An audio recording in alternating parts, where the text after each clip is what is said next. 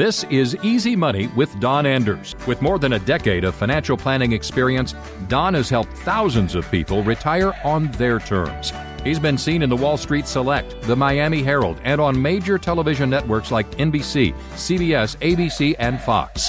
The Easy Money podcast was created to help explain complex financial concepts in an easy to understand way without all the jargon. Now it's time for Easy Money with Don Anders. Okay, so this is probably no news to you. I mean, we've been hearing about it for years, but as of right now, Social Security is set to run out of money. Now, the nice thing is we are still saving money up until 2022. All the way up until 2022, more money is going into the reserve than what's coming out. But because there's so many baby boomers retiring and that wasn't expected when they set up Social Security, that changes in 2022. In 2022, we're set to hit 2.92 trillion dollars. Now, you might say, wow, that's a lot of money, but not when you're paying out almost 100 million people in Social Security benefits. So, at that point, that 2.92 trillion at current spending, that starts to go down.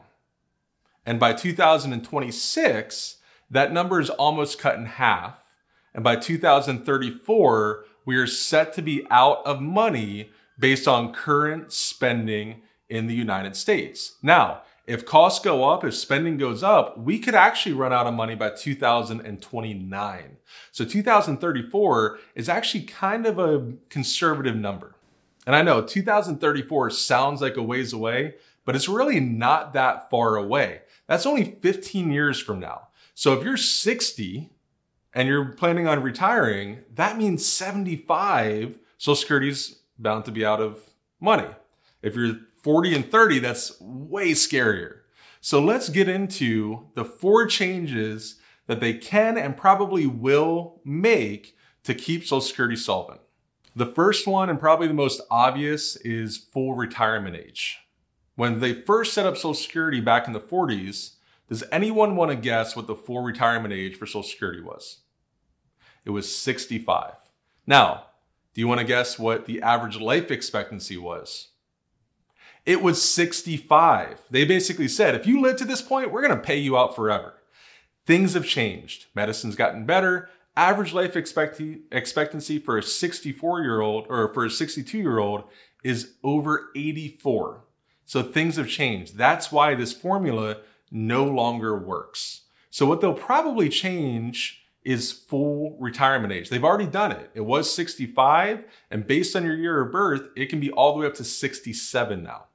I personally don't think it's going to change for somebody who's about 10 years away from retirement, but for somebody my age, um, the millennials, the Gen Z, I really think that you're going to see retirement age push back, full retirement age push back to about 70, maybe even 75 years old to try to keep this formula solvent. The next thing that they can and have changed is inflation adjustments. So right now, Social Security averages about two and a half to three percent in inflation adjustments. Could be a little bit more, could be a little bit less. We've actually seen some years where there were no inflation adjustments on Social Security benefits. But that's a pretty easy thing to adjust because, you know, people get it or they don't. There's nothing that they can really do about it. So if they just said, we're no longer going to give inflation adjustments, that would be a pretty easy way to make Social Security benefits last even longer. Now, what's the problem with that? Well, if you think back to the first year that you worked, so if it's in the 70s or the 60s, I bet you that you paid more in taxes this year than you made that year. Why? Because of inflation. A healthy economy needs inflation. If there is no inflation, we're in much bigger trouble than Social Security running out of money. So, with inflation going up, if Social Security decides we're just not going to give that because we're going to run out of money, then your retirement plan could be in jeopardy. The next change that can and probably will happen is earnings restrictions. And what that means is they can say, okay, we're going to tax you FICA tax, which we're going to get into in a second, but we're going to have that FICA tax for all of your earnings. But anything over a certain amount, we're not going to give you credit for. They already do that now, but they could decrease that significantly. So they could say, okay, anything over $70,000, we will not give you credit for. Meaning if you made $700,000, then 90% of what you make and is taxed will not go to you, it will go back into the pool. The 70,000 will be taxed and will go to you.